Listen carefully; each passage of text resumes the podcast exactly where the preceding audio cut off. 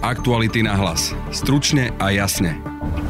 Chce ruský prezident Vladimír Putin na Ukrajine zvíťaziť, respektíve ukázať úspechy na Donbase do 9. maja. Má sa však čím vôbec ruský prezident pochváliť. Budete počuť vojenského analytika Vladimíra Bednára. Rusko sa blíži aj k tej hranici, kedy už bude mať problém vôbec doplňovať bojové sily na Ukrajine.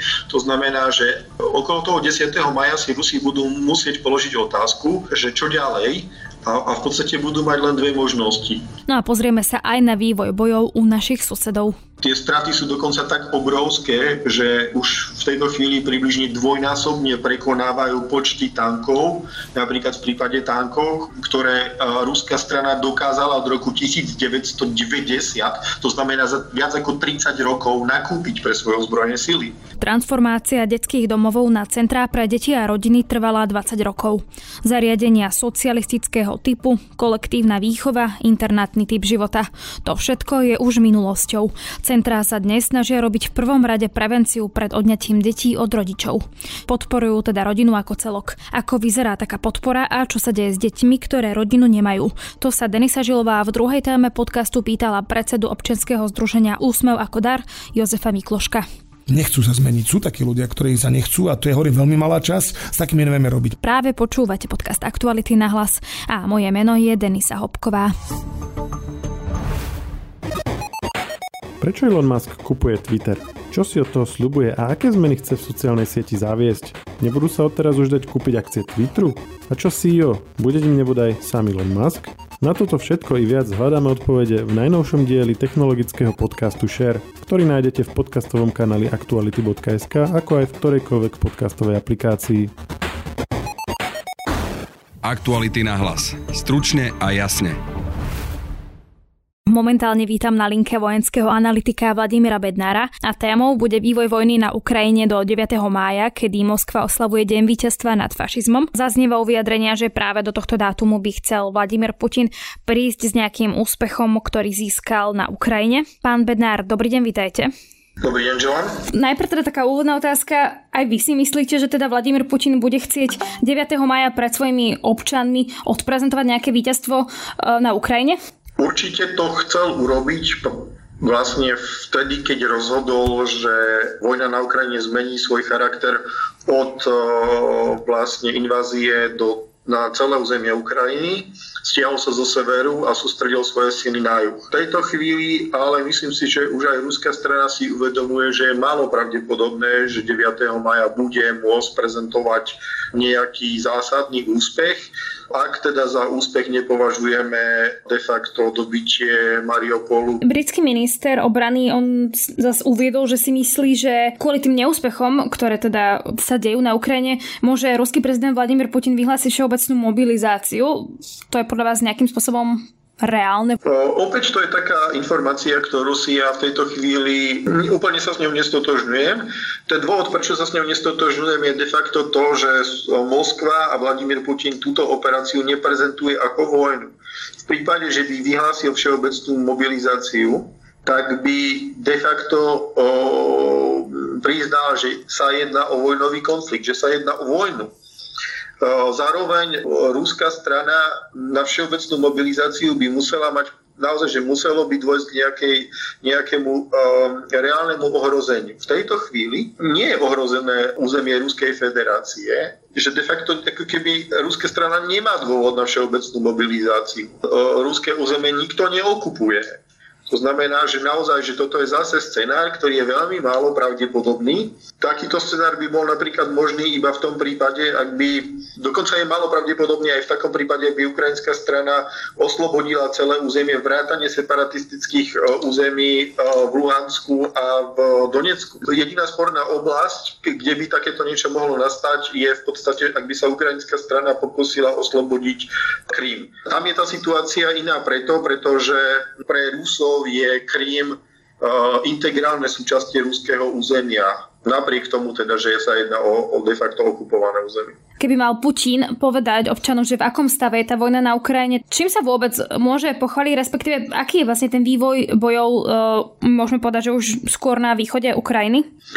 No, v tejto chvíli nemá de facto žiadnu pozitívnu správu, ktorú by mohol prezentovať ako svoje víťazstvo. Tu si musíme uvedomiť napríklad takéto, takéto aspekty, že bitka o, o Donbass prebieha už viac ako dva týždne a de facto Ruská strana získala len veľmi obmedzené úspechy. V podstate ich najväčší územný zisk bolo vlastne dobitie mestečka Kremina a obcí v okolí, ale to bola vlastne de facto oblasť, ktorá bola ešte pred ukrajinskými obrannými postaveniami. Keď si napríklad zoberieme to, že o obce, teda respektíve mestečka ako Rubežnoje, Severodonec, Lisičansk prebiehajú boje v podstate už 7 týždňov a v podstate sa stále bojuje o tie isté mesta. A, a tieto mestečka sú teda ešte pred ukrajinskými hlavnými obrannými postaveniami na rieke Donec. Alebo ak, ak by sme napríklad hovorili o tom, že ukrajinská, respektíve ruská strana stále bojuje o obce ako Dovhenke alebo Nová Dmitrivka, vlastne smerom od Iziumu na Barvinkové, respektíve smerom od Iziumu na Slav, Slaviansk, tak opäť sú to, sú to obce, ktoré majú radovo stovky obyvateľov a bojuje sa o nich proste uh, dva týždne a v podstate ruská strana za dva týždne nedokázala dobiť ani takéto maličké obce. To znamená, že naozaj, že, že uh, tie úspechy uh, Ruska sú, sú naozaj že veľmi, uh, že, že veľmi minimálne. V skutočnosti sú ešte napríklad menšie, ako boli na začiatku invázie pri bitke o Kiev.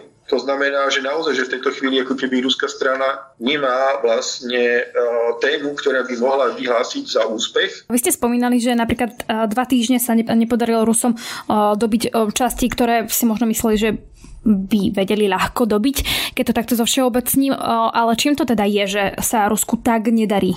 Toto je naozaj veľmi široká téma v podstate Rusko opakuje z veľkej časti tie isté chyby, ktorých sa dopustilo na začiatku vojnového konfliktu, tak ako sme to videli pri Kieve. No, ruská strana si myslela, že mm, tieto chyby eliminuje rozličnými opatreniami, napríklad zjednodušením velenia. V podstate vytvorilo jedno velenie, zatiaľ čo na začiatku toho konfliktu v podstate každý sektor mal vlastné velenie. Potom tým, že sa sústredilo na Donbass, to znamená výraz výrazne skratilo svoje zásobovacie trasy a zároveň o, zmenilo charakter vojny, tak si ruská strana myslela, že tieto problémy odstráni. V skutočnosti ale ruská strana dosiahla iba to, že bojuje oveľa výrazne väčšou silou, v podstate bojuje hrubou silou nasadenie hrubej síly je častokrát kontraproduktívne. Jednoducho to, e, môžeme to napríklad zdokumentovať proste na príklade Prvej svetovej vojny alebo respektíve e, vojny medzi Irakom a Iránom e, v 80. rokoch. Hrubá sila je v dobe proste moderných zbrojných systémov ľahko poraziteľná. Jednoducho vy nemôžete prekonať masívnou silou proste pripravené obranné postavenia tá preváha techniky nad počtom je proste obrovská. A, a toto proste ruská strana podcenila, jednoducho nedokáže hrubou silou prekonať obranné postavenia, pripravené obranné postavenia ukrajinskej strany. No ale ak to viete vy, vedia to určite aj Rusi, že vlastne robia túto chybu, keď to vedia analytici, takže prečo vlastne s tým nič neurobia, ak už teda raz tú chybu urobili a opakujú znova? Tá, tá odpoveď na to nie je taká jednoduchá. Sa, sami ste citovali napríklad uh, zdroje z Veľkej Británie, ktoré majú odlišné názory ako ja v podstate e, ruská strana sa v tejto chvíli e, snaží sa vlastne utočiť podľa de facto doktrín, ktoré vznikali, respektíve ktoré boli definované počas studenej vojny a ich korene sú, sú, e, majú dokonca až v druhej svetovej vojne. Jednoducho ruská strana vedie zastaralú vojnu a je presvedčená o tom, že, že tak ako napríklad v druhej svetovej vojne proste obrovskou početnou prevahou zdolala nepriateľa, Takže to vie urobiť aj teraz. Lenže tá doba sa zmenila a tí Rusi to nepochopili. Ako je to napríklad s ruskou technikou a s tými stratami? Čo dnes vlastne možno majú? O čo všetko prišli? V akom stave je tá armáda? To je veľmi dobrá otázka. Tu si musím ale povedať to, že ruská strana nezverejňuje rozsah svojich strat, A, a my de facto máme informácie len z, tretej, z tretích strán a z informácie, ktoré zverejňuje ukrajinská strana.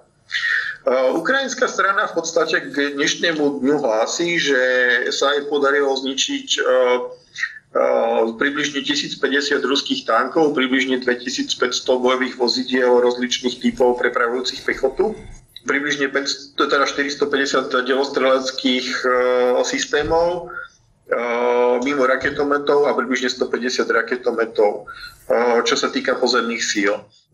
Samozrejme môžeme spochybňovať tieto čísla, keďže sú to čísla, ktoré prezentuje Ukrajina.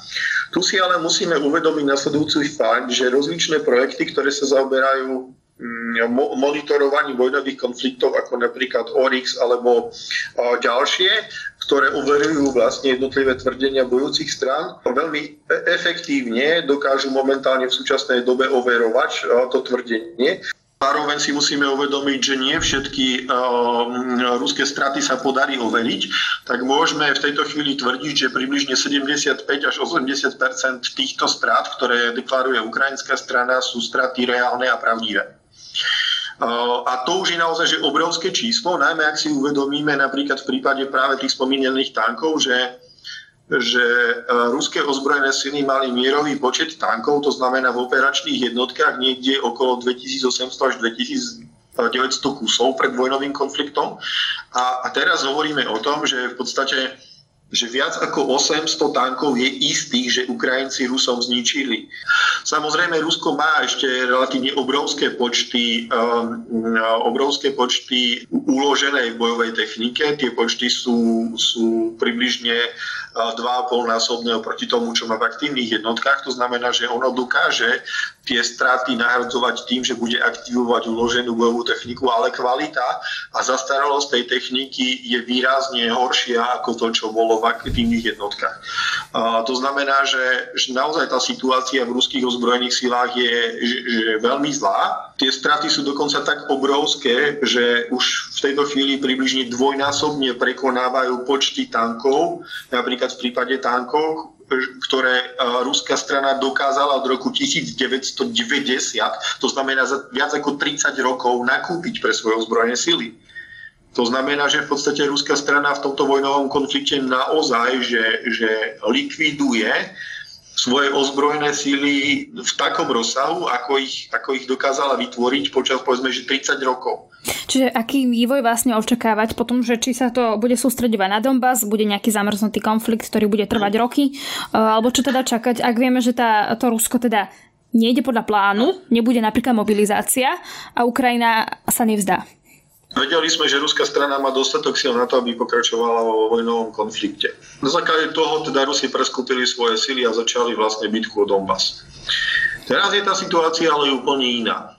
Ak um, Rusi budú v, tomto, v tejto bitke tvrdohlavo pokračovať ďalej, tak e, podobne ako pri Kieve, kedy tá porážka nebola o tom, že by proste ukrajinská strana vytlačila tých Rusov, ale bola proste o tom, že, že Rusi spotrebovali svoje síly, ukrajinská strana im zničila proste trečinu bojovej techniky, ktorá bola nasadená. Tak e, približne podobná situácia nastane na Donbase tiež. Vše, všeobecne sa hovorí, že, a respektíve empirické skúsenosti z vojnových konfliktov hovoria, že ak e, strana stratí približne 30% svojich síl, tak v podstate ako keby stratí tú vôľu ďalej útočiť. Uh, ukrajinská strana v tejto chvíli uh, zničila približne 15% síl, ktoré vlastne Rusko sústredilo pre bitku na Donbass. To znamená, že sme niekde v nejakom polčase, uh, zhruba niekedy okolo 10. mája by sa vlastne ruské e, síly, ak by to, to ničenie pokračovalo takýmto, takýmto tempom ako doteraz, dostali vlastne na túto hranicu. Uh, ruské síly uh, môžu tento termín ešte predlžovať, môžu tento termín predlžovať povedzme, že o jeden týždeň, pretože samozrejme ruská strana má ešte nejaké rezervy, ale čím bude tvrdohlavejšie vlastne to ďalej vlastne sa pokúšať útočiť, tak tým, tým mu naozaj zostane menší počet síl a tá situácia je už úplne odlišná oproti Kievu. Na základe toho, čo sme si povedali, že, že aký je podiel napríklad zničených tankov alebo bojových vozidiel pechoty alebo bojových teda delostreleckých systémov na, na podiele vlastne kompletne celých ruských ozbrojených síl, tak, tak vidíme, že, že Rusko sa blíži aj k tej hranici, kedy už bude mať problém vôbec doplňovať bojové sily na Ukrajine. To znamená, že okolo toho 10. maja si Rusi budú musieť položiť otázku, že čo ďalej a, a v podstate budú mať len dve možnosti zachovať si svoje sily takým spôsobom, aby ubránili súčasné územie, ktoré obsadili. A to by viedlo k zamrznutému konfliktu, alebo sa ďalej tvrdohlavo pokúšať postupovať a ak by sa ukrajinskej strane podarilo zničiť dostatočný percentuálny podiel ruskej techniky, tak Rusko už nebude mať silu na to, aby si udržalo územné zisky na Ukrajine. Ináč povedané, vtedy vznikne priaznivá situácia, preto aby Ukrajinci dokázali vytláčať Rusov zo svojho územia.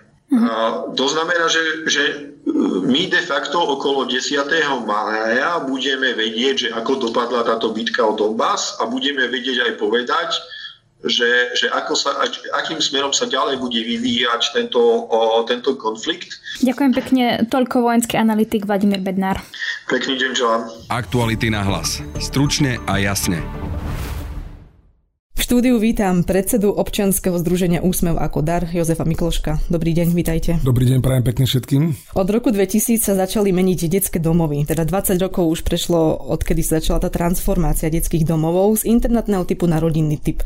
Prosím vás, stručne si zhrňme, v čom nastali tie zmeny. Po revolúcii my sme zdedili taký starý systém ešte tých veľkých internátnych detských domovov, kde robilo veľa zlatých ľudí a veľa dobrých ľudí, to chcem zdôrazniť. A na druhej strane, ktorý bol veľmi zle organizovaný, tak by som povedal, že proti detský. Boli to obrovské chod chodby, veľké skupiny, veľa detí na izbách, deti mali málo veci na vlastno, všetko bolo spoločné, boli režim dňa presne, boli tak, niekto to nazval, že čakanie v rade pred okienkom, to znamená, dieťa dostalo všetko hotové, už niekým iným urobené, deti mali veľmi málo možnosti také aktívnej činnosti, čo spôsobovalo takú určitých sociálnu izoláciu, plus teda, čo bolo dôležité v tom detskom domove, boli dlhodobo. Hej, v podstate, keď boli v malom veku zobraní, väčšina z nich tam bola až do 18. Hej, čím mal niekto rodinu, nemal, s tou rodinou sa veľmi málo pracovalo a teda tie deti tam fungovali a to, čo je dôležité, odchádzali dosť zle pripravené do života a mali problém sa zaraďovať. Hej. My sme z toho, z tých príbehov, hej, napríklad stretli dievčiny, ktorí hovorili, že moja mama a ešte moja babka bola v detskom domove a tie príbehy mu ukazovali, že nestačí tam nejaké drobné zmeny, ktoré sa diali od revolúcie, ale treba tam taká základne radikálnejšia zmena smerom, sa nazvali sme ju transformácia. Hlavný posun bol toho, že už sa začali podporovať aj rodiny, teda nielen dieťa. Ako vyzerá taká práca s rodinou? Vysvetlím to takto. Reálne sú rodiny, ktoré e, sú deti, ktoré nemajú rodiny, alebo rodiny nemajú záujem komunikovať a pracovať s vami. Tak ako pracujete s takýmito rodinami? Tá celá zmena my sme mohli nazvať, že z takej konečnej stanice na prestupnú stanicu. Prestupná stanica znamená to, že ja chcem prekonať krízu rodinu, lebo to sa tak spomína, že v detských domoch vlastne nie sú siroty, tam 1-2% sirot, ktoré sú reálne siroty, že preto oni tie rodiny majú. Ale niektorým sa podarí nájsť vlastná rodina vrátiť, to bola tá základná zmena smerom vlastnej rodine. Niektorým hľadáme príbuzných, to znamená starí rodičia, málo kto vie, že najväčší počet starých náhradných rodičov na Slovensku, starí rodičia deti, hej, babky, detkovia a tak ďalej. A potom niektorým hľadáme náhradné rodiny. Ale podstatné je to, že aby to dieťa bolo čím kratšie v detskom domove, aby sme sa vrátili ich naspäť do nejakej rodiny. K tým vlastným rodinám opäť zdôrazňujem to, že tam vlastne sú to rodičia, ktorí, teda deti, ktoré majú rodičov, hej, a tí rodičia sa buď nevedia, nechcú, alebo nemôžu postarať. Nemôžu sú tí, ktorí bohužiaľ teda už naozaj zomreli, alebo sú nejako vo vezení, alebo majú naozaj nejaký postih a tak ďalej. Tých je málo. Asi 30% je rodičov, ktorí sú takí, čo nechcú. Je tam väčšinou za tým alkohol, nejaké zlé zaobchádzanie. Tých takých naozaj zlých rodičov, a to chcem zdôrazniť, do 10%. Viac nie. Na tam najväčšia väčšina, to sú tí rodičia, ktorí nevedia. Nevedia, lebo ich to nikto neučil, lebo boli sami v detskom domove, lebo mali sami komplikované detstvo, nevedia hospodáriť, nevedia ekonomicky, často nemajú ani kde bývať, lebo to je veľmi vážny problém v detských domovoch, že deti sú tam kvôli bezdomovectvu ich rodičov. No a my sa to snažíme tou sanáciou ich naučiť. Naučiť ich od nevedieť do vedieť niekedy krátka cesta, naučiť ich rodičovské zručnosti, urobiť im taký plán. Plán, ktorý znamená, že dá sa to. A robíme to v dvom fázach, tá transformácia už pokročila. Prvá je to, že aby vôbec dieťa nešlo do detského domova. To znamená záchrana rodiny, to robíme fantastický projekt, sa to volá stretnutie rodinných kruhov. To znamená, že keď má dieťa problém, samozrejme príde tam aj sociálny pracovník a prídu aj pomocníci, ale príde tam celá široká rodina. A ty povedia, babko povie, takto povie, pomôcť detko povie takto, hej, strico povie takto. To, čo volá, volá, keď rodina zachraňuje široká tú malú svoju rodinu. Má to veľký úspech, funguje to a je to fantastická prevencia, aby dieťa nebolo vyňaté. A ak už bolo vyňaté to dieťa, že bohužiaľ sa to skomplikovalo, čím skôr to dieťa, tak hovorím, že do roka, do dňa vrátiť, aby sa to dieťa mohlo vrátiť. A tu znovu je tá postupnosť. Najprv vlastné rodičia a keď nemôžu vlastne, potom sú príbuzní, alebo hľadáme náhradnú rodinu vo forme pestúnstva alebo osvojenia. Takže Takže oproti minulosti je to v tom zlepšení, že vlastne v minulosti sa automaticky zobralo dieťa a sa ani nediskutovalo. Jednoducho prišiel, prišiel pracovník sociálny, zobral to dieťa a to dieťa išlo do detského domova, kde vlastne prežilo do 18 rokov. A dnes už pracujete v podstate s tými rodinami. Ono je také, že viete, dneska sa snažíme robiť tú prevenciu výrazne. Je to znamená terénna sociálna práca, hej, teraz sú ambulantné formy, hej, to znamená, ono to vždy závisí od toho konkrétneho prípadu, ale je pravda to, že dneska sa snažíme to motto, aby každé dieťa malo rodinu alebo aby rodina zostala spolu, Hej, to, čo štát dal do nejakých tých priorít, že ideálne prostredie pre dieťa je harmonická rodina s matkou a s otcom, to všetko ukazuje tú cestu. Viete, my to tak preklápame, lebo v minulosti skutočne tie zariadenia mali prednosť. Hej, a detský domov bol dôležitý nástroj, tam robilo veľa dobrých ľudí, to chcem zdôrazniť, to znamená, nekritizujeme tých ľudí, ale ten systém. Hej? A v tom systéme bolo treba zmeniť to, a to stále je proces, najprv bolo treba zhumanizovať tie detské domovy, aby z tých internátov boli tie rodinné typy. Hej, to tak ľudovo povedané rodinné typy, rodinné domy a tak ďalej, kde dneska deti žijú, čo mám detský domov Liptovských hrádok, už nemá centrálnu budovu, má len 7 rodinných domov, kde tie deti žijú, tá kvalita života je tam oveľa, oveľa lepšie. Hej, deti sa mi varia, pripravujú, chodia na brigády, učia sa reálnemu životu. Hej. No a tá nová fáza, ktorá teraz nastáva po tých 20 rokoch a sa to stále prehlbuje, je tá práca s rodinou, či už prevenčne, ako som spomínal, že aby to dieťa vôbec nebolo vyňaté, alebo ak bolo vyňaté, my to voláme čo vyňaté len na krátky čas. Hej, aby sa Čínsko vrátilo, niekto intenzívne pracuje s mamou, aby sa naučila veci do roboty, teda práci, otcu hľadáme zamestnanie, odnaučujeme ho piť a tak ďalej, tak ďalej. A to dieťa sa čím skôr vracia naspäť. Alebo príbuzne, ak sme spolu hovorili. A tu sa využívajú všelijaké hlavne tie plánovania, ako som spomínal, to stretnutie rodinných kruhov. A čím ďalej, tým viacej ľudí v teréne a to chcem samozrejme, lebo to nie je len zásla úsmev ako dar, to je taká spolupráca, štát, úrady práce, samozpráva, hej, ministerstvo. Toto chcem pochváliť, na Slovensku stále funguje, že taká nejaká priaznivo naklonená atmosféra voči dieťaťu, aj napriek tým politickým turbulenciám, ktoré sú dneska veľké, v tejto oblasti sa relatívne dali spolupracovať, aby sa to dávalo pre dieťa, aby to dieťa čím skôr vrátené bolo naspäť. Dobre, ale tie rodiny reálne chcú spolupracovať s vami? No minimálne polovica chce. Minimálne polovica, viete, keď máte 5 detí v domovoch, tak polovica, keď chce, tak už je to veľké číslo, ktoré môžete pracovať. Hej. A ako keď... reagujú potom tí, ktorí nechcú? Ako to vnímajú? Viete, to je tak, že viete, to je sa urobí ten plán. A keď sa rodičia sa dá prvá šanca, druhá šanca, on nechce nič žiadnu zmenu, tam bohužiaľ hlavne alkohol hrá,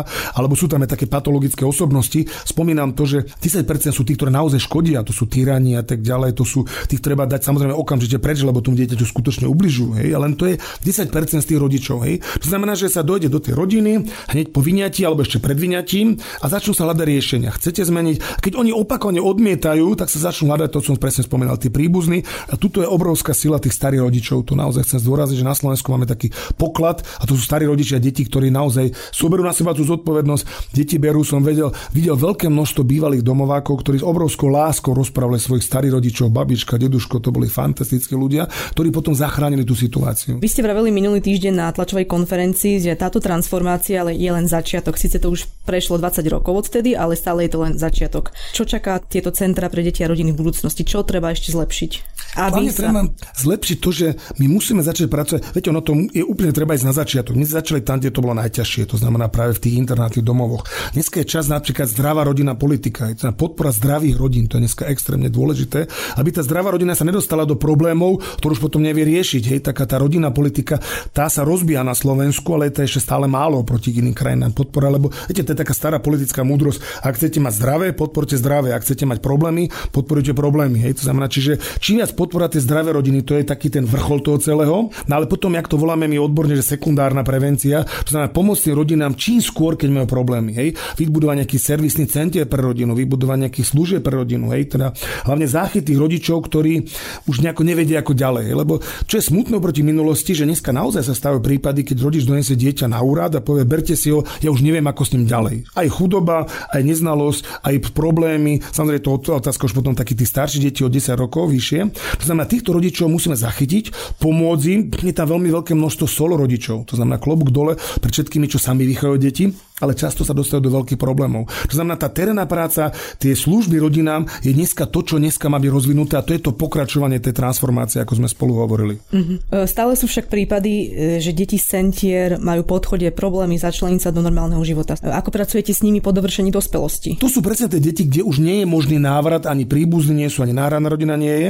Hej, a v tej chvíli začína pracovať na takom nejakom štarte do života. Ono to má dve fázy. Prvá fáza to je zase to príprava, čo pracuje na tom ten detský domov dneska Centrum pre deti a rodiny, ktorý pripravuje plánov samostatnenia učia. My tam tiež robíme, my to máme, že Akadémie Pipidle pančuchy, to je príprava mladí na samostatnosť. Hej. Veľmi nám tam pomáha, sa to volá taká iniciatíva, že domováci domovákom. Tí bývalí domováci svoje skúsenosti prenášajú na tých mladších. Hej, to je tiež veľký taký program, ktorý veľmi dobre beží a napríklad na úsmeve tak s hrdosťou poviem, že zamestnanci z tých našich okolo 100 zamestnancov máme asi 30% sú bývalí domováci. Hej, čo je veľká taká nejaká hrdosť na to, že tí ľudia sa zmobilizovali, našli takú vnútornú silu a dneska vedia ďalším pomáhať. Hej. Čo toto je, no a potom samozrejme po odchode máme taký SOS program, to znamená, že tým ľuďom zachytávame, robíme s nimi plány. Viete, lebo jedna vec mu nájsť robotu a dať mu nejako teda aj bývanie, ale toto všetko, aby si to udržal a to vlastne to, čo robia bežní rodičia pre svoje dieťa, to sa snažíme my pre tých decka, čo odchádzajú. A plus ešte spolupráci s naráciou Dedo máme takú sieť zariadení, my to voláme tak expresívne, že nakopávacie strediska. Tu Dunajské lužné krásne zariadenie, tam žije okolo 16 domovákov, ktorí odišli z domova a učia sa samostatnosti. Hej, fungujú viac menej samostatní, ale je pri nich tutorská rodina, hej, tá mama tutorská, ktorá tam žije, tiež bývala domováčka, či výborne rozumie rozumie a ona ich učí samostatnosti. Od riešenia bežných problémov, ako to, že som prišiel čo o prácu, som prišiel o tieto veci, až po nejaké plánovanie, zakladanie si rodiny, zakladanie si čo nejaké stavebných vecí. Hej. Toto sa ich snažíme učiť a dneska tá situácia musím skonštatovať, že je oveľa lepšia. Hej. Aj keď mení sa nám skladba detí, ktoré prichádzajú do, do domov, poviem tak narovím trošku k horšiemu, aj, lebo tie lepšie prípravy sa snaží zachytať to prevenciou, ale aj napriek tomu tie deti sú lepšie pripravené, lepšie štartujú a to je správne. Vy ste vraveli, že 80% detí v minulosti mali problém začleniť sa do spoločnosti. Ako je to dnes? Percentuálne sú povedať, že už tak v takých polovica sa vie pekne chytiť naozaj tých detí. Oni sú zvyknuté si fungovať, zvyknuté chodiť na brigáde, čo znamená určité pracovné zručnosti už majú.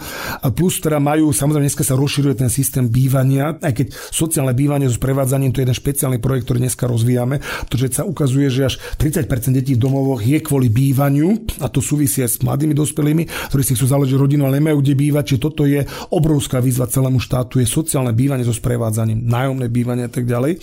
To znamená, že týmto snažíme im toto pomôcť aj tieto veci.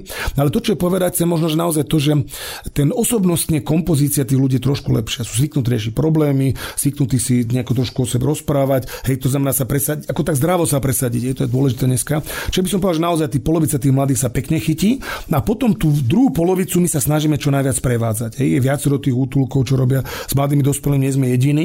Ale tá práca je pekná v tom, že vlastne vy ho tak ako držíte za ruku a postupne púšťate. Hej. Čiže samozrejme sú aj domováci, ktorí sa nechcú zaradiť, aj špekulujú, aj robia hlúposti. To K tomu aj mám otázku jednu, že stále sú tu ľudia, teda tie deti, ktoré sa nechcú potom začleniť. Máte o nich nejaké informácie? Tak oni viete, ono tým, že im sa vždy dojdu, keď majú pro veľký problém, tak vždy dojdu, či máme o nich informácie. Ale chcem povedať, že naozaj je malá časť, možno tak do 10%, mladých, ktorí majú či už jednak ten ich životný osud, naozaj, že vyrastali v veľmi patologickom prostredí, alebo tam tá pomoc sa nepodarila nejakým spôsobom, alebo on má nejakým spôsobom, viete, tak sa že chce sklznúť na tie šikné chodničky, tak takí sú. Veľmi zaujímavé projekt v Ružomberku, kde robí jeden kňaz, ktorý e, je, e, robí s týmito mladými, ale on zároveň robí aj v väzení pre mladistvých. Hej. Čiže aj tu sa snažíme pôsobiť. V Ružomberku je krásne zariadenie, taký útulok, sa volá Ďuro Malý, to je tak, ten kňaz, ktorý pracuje v Salesiana v detskom do, v, pre e, Sučany, čo je tá väznica pre malotých. Takže on aj tam sa snaží tí mladí zachytiť, lebo čas z nich, a to musíme na rovinu povedať, padne, jak sa hovorí, tak padne na hubu, hej, ale my ho nechceme ani vtedy odpísať, podržať. Potom pobyte, zaslúženom pobyte, čo je vo vezení, alebo teda v tom pre maloletých, sa ho snažíme tiež mu pomôcť zachytiť mu hlavne prostredníctvom tohto Ružomberka, lebo viete, oni tam tak, tak, u nich je také naozaj často taká životná naivita. Taká, viete, tak rýchlo chcem mať to, chcem mať to. To aj inde medzi mladými, možno nie je to trošku väčšie. Čiže tá malá časť, ktorá sa nejako zle podarí, väčšinou je také nejaká túžba rýchlo zbohatnúť, túžba rýchlo preriešiť veci, padnú na obu a vtedy ich znovu musíte podržať. A viacerí máme takí, čo aj boli vo vezení nejaký čas, ale sa chytili a dneska pekne fungujú. Majú rodiny a sa poučili z toho celého a dneska fungujú normálne. Poučia sa po prvýkrát alebo trvá to dlhšie? To vždy závisí od veľa vecí. Viete, napríklad to závisí ľudia, ktorí naozaj sú tak, ako viete, naozaj majú taký problém, že nechcú sa zmeniť. Sú takí ľudia, ktorí sa nechcú a to je hovorím veľmi malá časť. S takými nevieme robiť. Máme zákonnú zásadu, že vieme pomôcť tým, ktorí si chcú sami pomôcť. Hej. Keď on chce si sám pomôcť a chce, my mu tak hovoríme, ten vytrvalo žiť ten každodenný život, tak vtedy to ide. Ak on chce špekulovať, on chce rýchlo zbohatnúť, tam my mu nevieme pomôcť. A sú takí mladí, ktorí nevieme pomôcť. Hej, a je malá časť mladých, ktorí majú určité reálne psychické problémy a tam teda samozrejme musí byť teda odborné sprevádzanie. Keď oni sú odborne sprevádzaní, to funguje, ale niektorí nechcú. Čiže sú naozaj mladí, ktorým je veľmi zložité pracovať. Ešte posledná otázka. Pozrime sa na situáciu v Česku.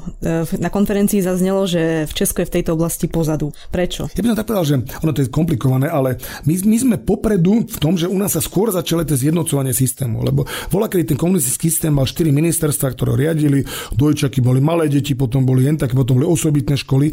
My sme to prvý zjednotili a začali sme tú prácu s rodinou. Ja to tak nerad porovnávam, že sú popredu, pozadu. Češi naozaj majú mnohé projekty zaujímavé, oni majú takú tú podporu sociálneho bývania a tak ďalej, tak ďalej.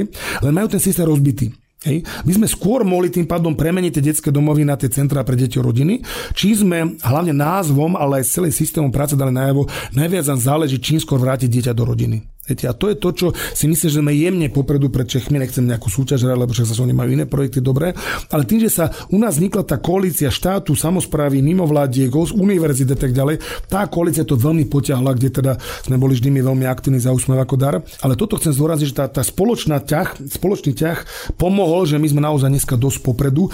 Tak nesmelo povedať, že naozaj oproti iným štátom v Európe sme dneska naozaj v tej sanácii rodín dosť slušne popredu. To bol profesor Jozef Mikloško, predseda občianskeho združenia Úsmev dar. Ďakujem za rozhovor. Ďakujem pekne. Ja. Na dnešnom podcaste spolupracovali Adam Oleš, Matej Ohrablo a Denisa Žilová. Od mikrofónu sa lúči a pekný zvyšok dňa želá Denisa Hopková. Aktuality na hlas. Stručne a jasne.